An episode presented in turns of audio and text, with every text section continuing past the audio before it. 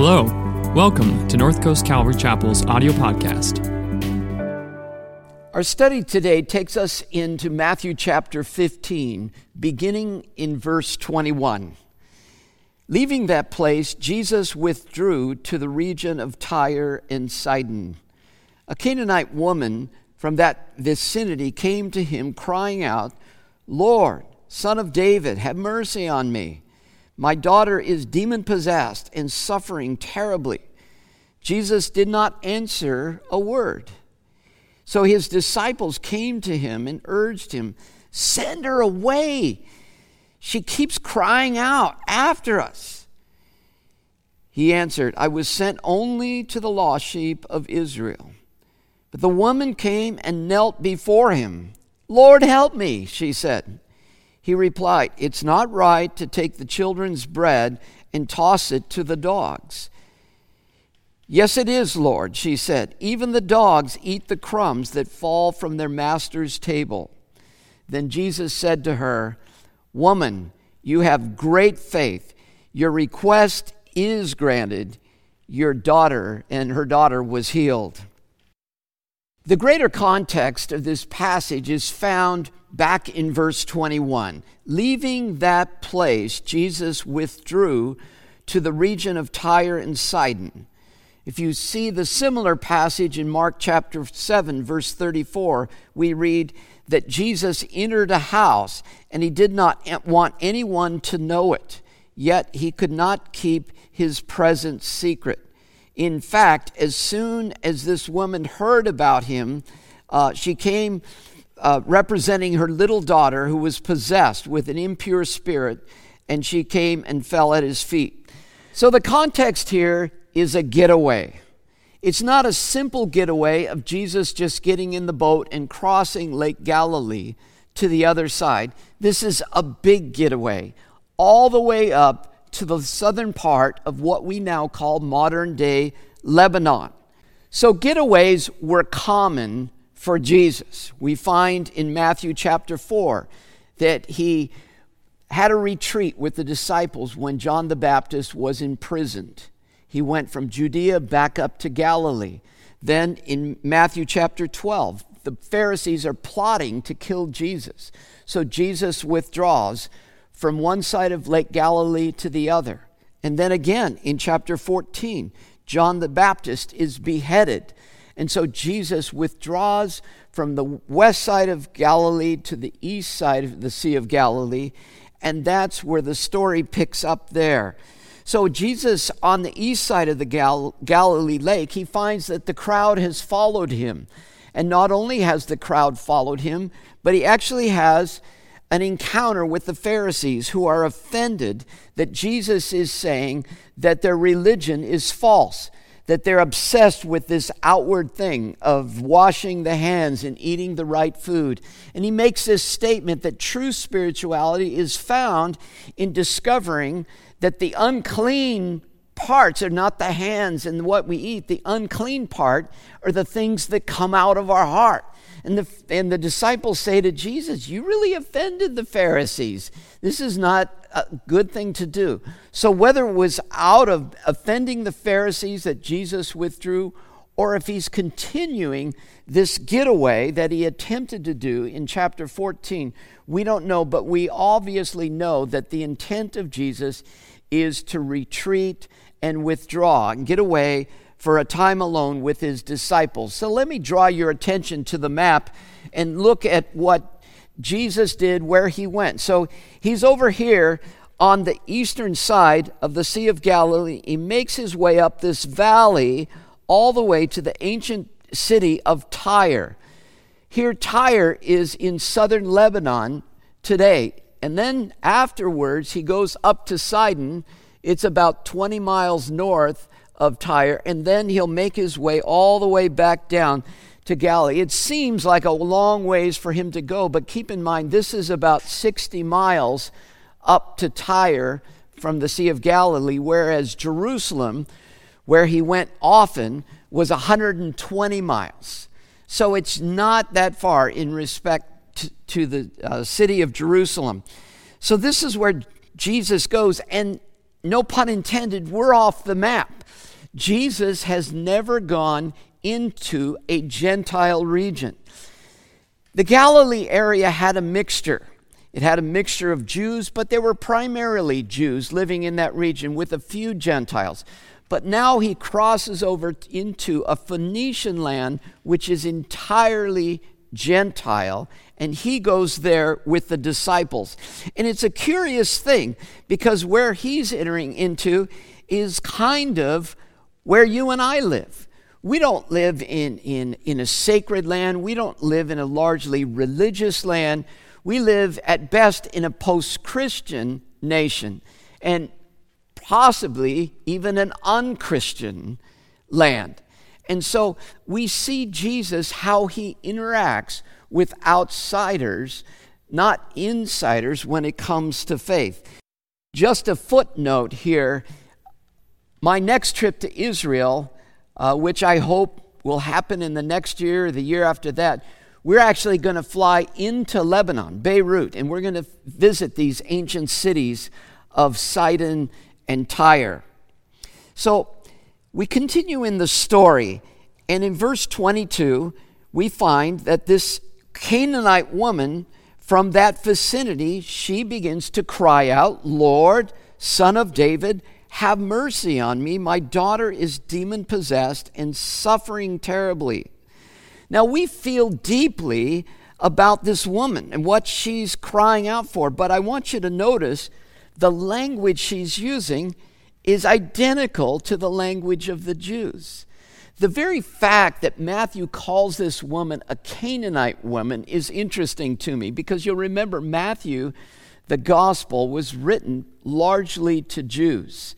Mark was written largely to Gentiles. So Mark calls this woman a Greek, uh, of Greek descent, a Syro Phoenician woman but Matthew uses the curious language, a Canaanite woman. Why? Well, the Jews would understand what a Canaanite woman is. It's not technically talking about her genealogy, it's just that when the Jews went into the land of Canaan, they faced Canaanite people of a different nationality and they were pagan worshiping all these other gods and they had to figure out how are they going to deal with these pagan people.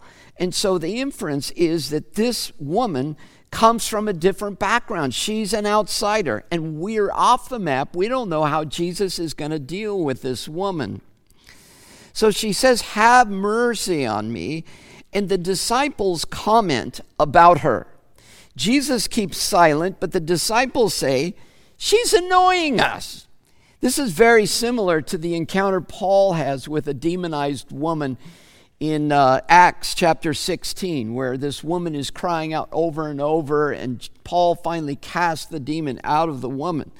Well, it's some kind of annoying thing going on here, only this woman is not the demonized person, it's her daughter that she's interceding for. And she's annoying just because she's crying out just like the Jews in Galilee cry out, with the identical language. Jesus Son of David. She calls him Kurios, Lord. So we are to suppose that she's somehow coming to faith, just like Hagar, the prostitute in the land of Canaan, who was a Canaanite woman who came to faith to believe in the God of Israel. This woman is coming to faith and putting her faith in Jesus. But the big thing here is that her annoyance is driven by her desperation for her daughter. Now, Jesus doesn't say a word. Isn't that interesting that Matthew would include that statement? Now, why? It's similar to the passage in John where Jesus draws in the sand and doesn't say a word. He's just writing in the sand when we see these pauses, we need to ask ourselves what's going on. I think Jesus is an- not answering because he doesn't have an answer. There's a dilemma here. Jesus went away to get alone with his disciples. He went to a foreign city where nobody's supposed to know him. Mark tells us that he rents a room, he, he obtains a room there for them to be alone, to probably have all these rich spiritual discussions. And this woman has discovered Jesus. And she's crying out. We don't know if she's knocking on the door. We don't know if she's yelling from the street. And the disciples see that Jesus isn't saying anything. Why? My guess is that he's trying to figure this out. His heart is torn. These are the very people he loves to heal, he loves to minister to. But he doesn't want to have mission drift. Those of you in the corporate world, you know that term, mission drift, where you start out, you're going to sell hamburgers, but before you know it, you're selling burritos and you're selling fudge and cheesecake, and, and you're just doing all kinds of things, and you forget what you started out to do. And Jesus has come up to Tyre to have this alone retreat to refocus on what they're really called to do. And he's primarily called to reach the Jews. That was the mission to reach the Jews. If they reject him and crucify him, then he understands that is what's going to happen, but the gospel is then going to go out to the rest of the world, including Gentiles. Matthew 24, go into all the world.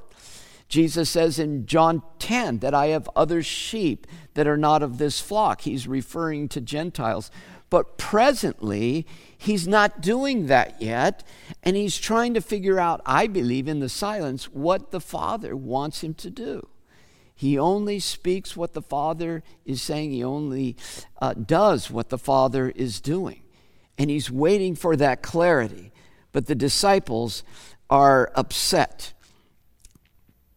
So, this Gentile thing is going to not just end here, but it's going to continue on in the book of Acts, where Peter, uh, the apostle, has to wrestle one more time about the gospel going to the Gentiles and how much the Gentiles are expected to do and be in terms of the, their conversion to Jesus, or do they have to first proselytize to Judaism becoming circumcised, using, eating all of the kosher food, and following all of the cleansing laws and so forth and so on? Or can they directly go to Jesus and become a follower of Jesus? That becomes a big deal. So now we come to chapter 20, uh, verse 25, where it, it begins to emerge the desperation of this woman. And this is where I really want to bear down. Verse 25 the woman came and knelt before him. Lord, help me. Now, we don't know, did they open the door and Jesus step out in the threshold? Or did she just knock, knock, knock until they opened the door and she came in? Or did Jesus finally step out onto the street? We're not told. But what we are told that she is kneeling physically, literally, right before Jesus, saying again, Kurios, Lord, help me. And in the dilemma, he repeats his mission. He says, It is not right for me to take the children's bread and toss it to the dogs. Now, that's offensive to us. Anytime you say something like that and you call people dogs, as much as we like our pets, we're offended. But please don't be offended. Jesus is using an idiom that was common in those days that you give what is proper for the person that you're giving it to. And here, a mother gives her food to her children. And it would be offensive for a mother to feed the dog first or to feed the dog the children's food. And Jesus is just using an idiom to say, I need to stay on my mission, which was to come and give a shot, give a, a chance to the nation of Israel. But this woman's retort is the thing that, that grabs Jesus. Listen to what she says Yes, it is, Lord.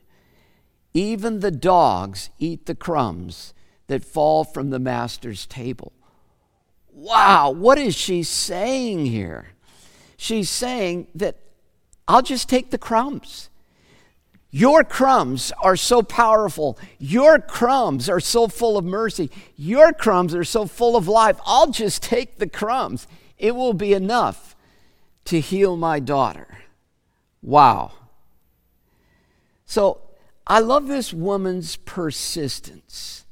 There's cases in Scripture where Jesus is affirming persistence, an entire chapter later in the gospel about the importance of persistent prayer.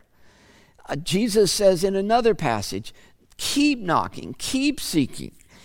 This idea of intense longing. Let's talk about this for a moment. Oftentimes, you and I have heard uh, some pastor or teacher say that we all have a God shaped void in our heart. And I think it's true. It's a great metaphor for us to think about the longing. But here's often what happens we fill that longing with other things. We, we fill it with success, we fill, fill it with uh, uh, the accolades we get from people because of our, our appearance, our beauty, our looks, our achievements, or we begin to make that hole even bigger by trying to fill it with addictions, substances, things that begin to make the hole fester and become deeper and deeper and deeper.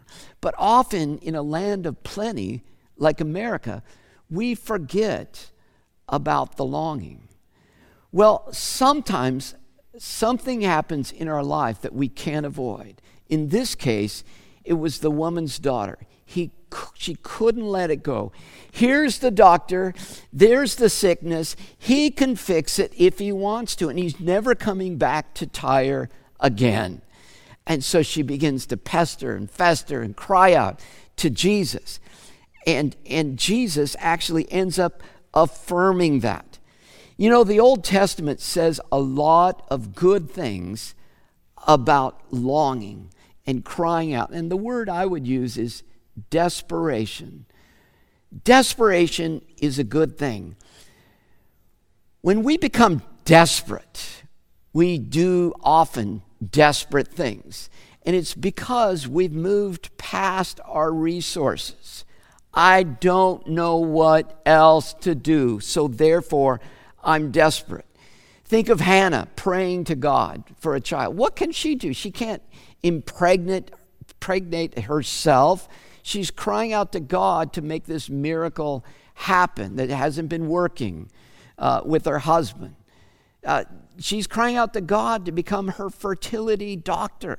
How about David when he's crying out for forgiveness in Psalm 51 after his huge sin with Bathsheba? No one else can forgive David. He's crying out to God. Or how about Jacob when he's wrestling with the angel? And he finally says, I will not let you go until you bless me. I am desperate. I know who you are now, and I'm desperate for your blessing on my life. So let's push pause. It's a good question. Are you desperate for Jesus? Too often we think, well, I checked the box, I prayed the prayer, I'm going to heaven, and now I'm just going to live my life however I want. And we lose that sense of desperado for Jesus. Remember, Jesus in the Sermon on the Mount, right there at the beginning in the Beatitudes, he says, Blessed or oh, how happy are the poor in spirit. It's a good thing when we're poor in spirit. It's a good thing. And actually, we're never to leave that stance of always long, longing for Jesus more and more. I think that longing or hunger is a gift. I do. I think that spiritual hunger is a gift. That many people, when they come to Christ or they begin to just even explore spirituality, there's just a tinge of hunger. But if they'll take a step towards the Lord, more hunger begins to appear. In fact, you and I can actually pray, God, give me more hunger. I'm so complacent. I'm so ap- apathetic. I'm so satisfied with just the humdrum of life. Make me hungry for you. As much as we're hungry to get out of COVID, as much as we're hungry to get back to normal, what if we were hungry for God? So it's a great thing. So, this poverty of spirit, this longing, is coming from the woman, and Jesus sees it. Now, here's the resolution Woman, you have great faith. Oh, don't you love it? He actually likes now the fact that she was so annoying, persistent, wanting Jesus, and he says in affirmation, You have great faith. Your request is granted, your daughter is healed. He has crossed over this racial barrier, this, this mission drift, and he said, You know what? I, I can't not stop from healing you because of your great faith. And he, regrant, he grants her her request. So, there's three messages buried in here. I want you to notice all three. The first one is it's a message about brokenness, it's a message about desperation and faith. So, where is your faith? Where is your desperation, your brokenness, your longing? Let's pray for more. Secondly, it's a message about Jesus' ministry being more than just to the Jews. We are seeing a glimpse that it is also going to be to the Gentiles, and it actually ends up being fulfilled. Uh, not only in, at the end of Jesus' ministry, but on into the book of Acts, and we have that today where the whole idea is with Jesus, there's to be no outsiders. Just because they don't look like you or look like me or, or speak the same language or eat the same food, it doesn't matter. There's no outsiders. That the gospel is for everybody. And the unity uh, that exists in the church is supposed to be Jew and Gentile, because Paul says there is now neither Jew nor Gentile. We are all one interracially in Christ. And then the third message embedded in this passage is just the realization of God's big heart for you and for me. This take home of Jesus having a big heart is so vital because that's why we seek Him. That's why we allow ourselves to become desperate for Him because it's not falling on deaf ears. I want to read this verse to you from Jeremiah. Jeremiah 29, verse 12 and 13. Listen to this. Then you will call on me. When? well, the passage is talking about a situation where Israel will become so desperate for God that then you will call on me and come and pray to me, and I will listen to you. The next verse says it all. You will seek me and find me when that interrogative when defines it all. When you seek me with all your heart. So the question is how desperate are you for Jesus? How much do you need Jesus? It's not, it's not a theological question, it's an experiential question. When you look inside, how satisfied and how content and how complacent are you and I, or how desperate are we for more? As I shared last week, I expected the church to come out of COVID so desperate for God, but we got caught up in this horizontal vibration of I'm right, you're wrong, and I hope you do this, and I don't agree with you on that. And we've missed the whole point that we have to have our opinions, but that is not the basis of our life. Our basis of our life is crying out to Jesus. And this is a time, this is maybe a preceding revival time where we are actually uh, crying out to God from the depth of our being. Do you remember the verse, the psalm that says, Deep calls to deep? I love that verse because it feels like the deepest part of me is calling out for the deepest part of Him. But you could also say, Shallow calls to shallow. You want a little bit of Jesus, you get a little bit of Jesus. You need a lot of Jesus, you get a lot of Jesus. It's the sick, Jesus said, that seek a doctor, and we desperately need Dr. Jesus. How about that old joke, that whole old story that came out, I don't know, 20 years ago, where this person falls off a cliff and they catch themselves on some branch coming out of the edge of the cliff and they begin to cry out and say, Help, help, is anybody there? And they hear a voice that says, Yes, let go and I'll catch you. The person looks down a hundred feet, thinks about it, and says, Who are you?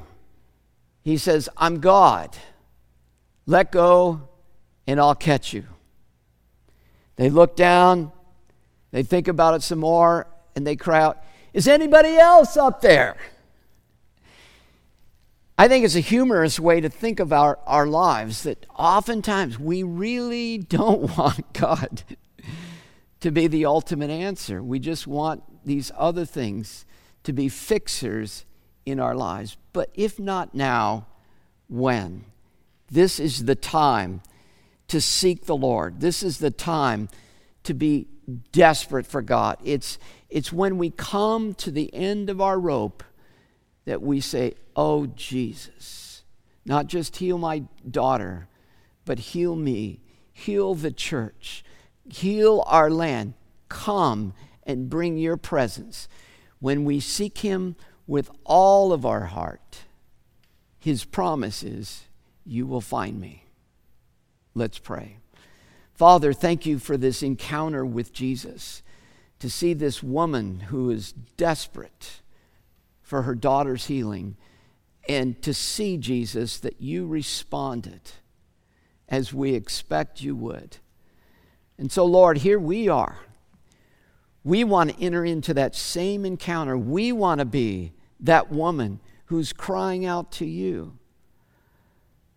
God, we bring to you the things of our lives that are broken. We bring to you our marriages. We bring to you those of us without jobs. We bring to you those of us with broken hearts who have lost loved ones. We bring to you broken bodies.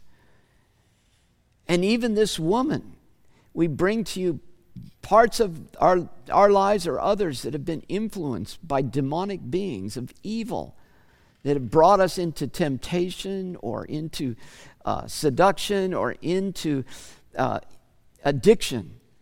God, we cry out to you, and we especially cry out for the church in America. This resourceful church, this church that has it all, but is in desperate need for you. This church that is so often right and so often wrong. And I think of the church in Revelation. You think you have it all, but you are blind, wretched, poor, and naked. And God, we don't even know how desperate we are for you. But on your promise from Jeremiah, when we seek you with all of our heart, that we will find you, we cry out to you, Lord. And we cry out, and we won't stop crying out because we need you, Jesus. We need you to come into our life and forgive us. We need you to fill us and empower us with your Holy Spirit. We need you to cleanse our mind from our stinking thinking. And we need you, God, to establish us as not darn right Pharisees, but as, as needy people, poor in spirit, coming to you humbly to follow you. So come, Lord Jesus. In your name we pray. Amen. Thanks for listening this week. If you're looking for ways to serve, give, or get connected, please visit our website, northcoastcalvary.org.